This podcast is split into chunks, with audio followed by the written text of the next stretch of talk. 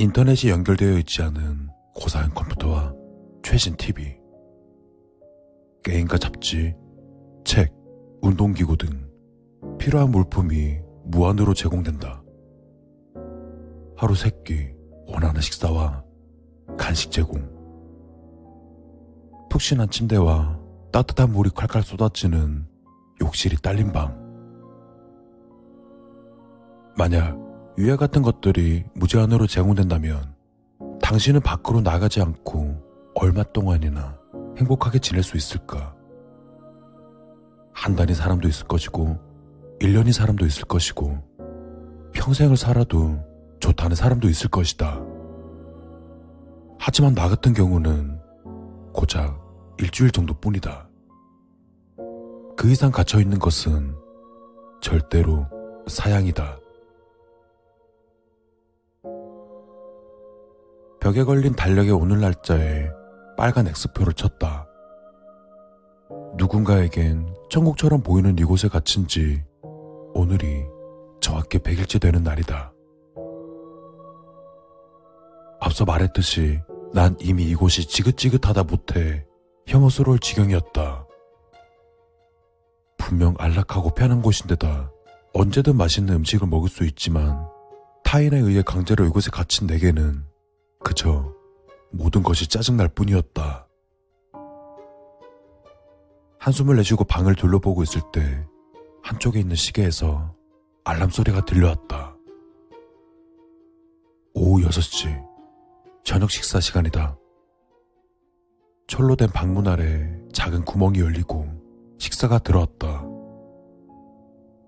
그리고 여느 때와 다름없이 날 여기에 가둔 여자의 목소리가 들려왔다. 날 사랑한다고, 날 위한 거라고, 이게 최선이라고 말하는 저 여자. 식사 때마다 그녀는 한 번도 거르지 않고 같은 소리를 반복한다. 난 그 말을 무시한 채 식사를 가져와 밥상에 앉았다. 날 사랑하기 때문에 가둔다는 저 미저리 같은 여자 때문에 이곳에 갇힌 지 어느덧 100일이 되었다. 내 머릿속은 온통 이곳을 탈출하고 자유를 되찾자는 생각으로 가득 차 있었다. 어떻게 해야 이곳을 나갈 수 있을까? 창문으로 탈출하는 건 창문이 두꺼운 새창살로 막혀 있어 불가능하다. 식사 시간, 구멍으로 들어오는 여자의 손을 낚아채고 문을 열라고 소리치는 방법 역시 힘들 것이다. 저 독한 여자는 손이 찢어지고 부러질지언정 절대 문을 열지 않을 게 분명했다. 사랑이랍시고 사랑까지 가둬놓는 여자니 더 볼 것도 없다. 벽에 구멍을 뚫는 생각도 해봤지만 시간이 얼마나 걸릴지 알 수 없는 노릇이었다. 아무리 생각해도 이렇다 할 방법이 떠오르지 않는다.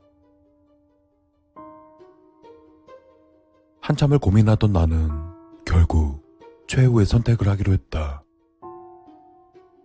난 책상에 꽂혀 있는 커터칼을 조심스레 집어들었다. 이제 방법은 이것뿐이다.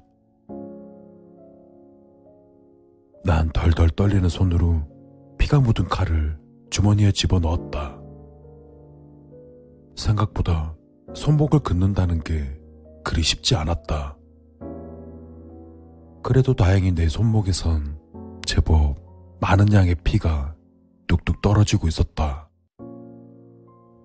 이 정도면 충분하겠다고 생각한 나는 그 자리에 들어눕고는 눈을 감았다. 이제 시간이 해결해 줄 것이다. 잠시 후 익숙한 알람 소리와 함께 여자가 다가오는 소리가 들렸다. 두근거리는 마음으로 실눈에 뜨고 문 쪽을 바라보았다.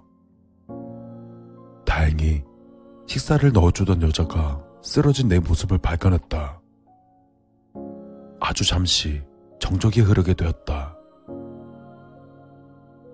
그 순간 여자는 찢어질 듯한 비명을 질렀다. 그리고 음식을 팽개치곤 급히 잠금 장치를 불기 시작했다. 내 탈출 계획이 완벽하게 성공한 것 같다. 난 문이 열린과 동시에 벌떡 일어나 그 여자에게 내 몸을 날렸다. 그러자 갑작스러운 나의 움직임에 그녀는 그대로 나가 떨어져 버렸다. 난 쓰러진 여자를 확인하지도 않고 열심히 달려 그곳을 빠져나왔다. 여자가 쫓아오지 않는다는 걸 확인한 나는 거친 숨을 몰아쉬었다. 그리고 주머니에 있던 천조가리로 손목을 지혈했다. 제법 통증이 있었지만 자유가 가득한 바깥 공기 덕에 그리 고통스럽지 않았다. 100일간의 고통의 시간. 이젠 끝이다. 제일 먼저 무엇을 할지는 이미 정해져 있다. 난 다급히 주위를 둘러보며 주머니에 쑤셔 넣었던 커터칼을 꺼내어 들었다. 처음 내 눈에 띄는 사람이 내 첫 번째 사냥감이다. 몇 달 만에 다시 시작한 사냥에 대한 기대감과 흥분감으로 벌써부터 심장이 뛰고 있었다. 이토록 즐거운 일을 막는답시고 엄마라는 여자는 날 그 지긋지긋한 곳에 가두었다. 날 사랑한다면서 날 위한 일이라면서 이것이 최선이라면서 그녀의 어긋난 집착으로 갇혀 있었던 백일은 내겐 너무나 힘든 시기였다.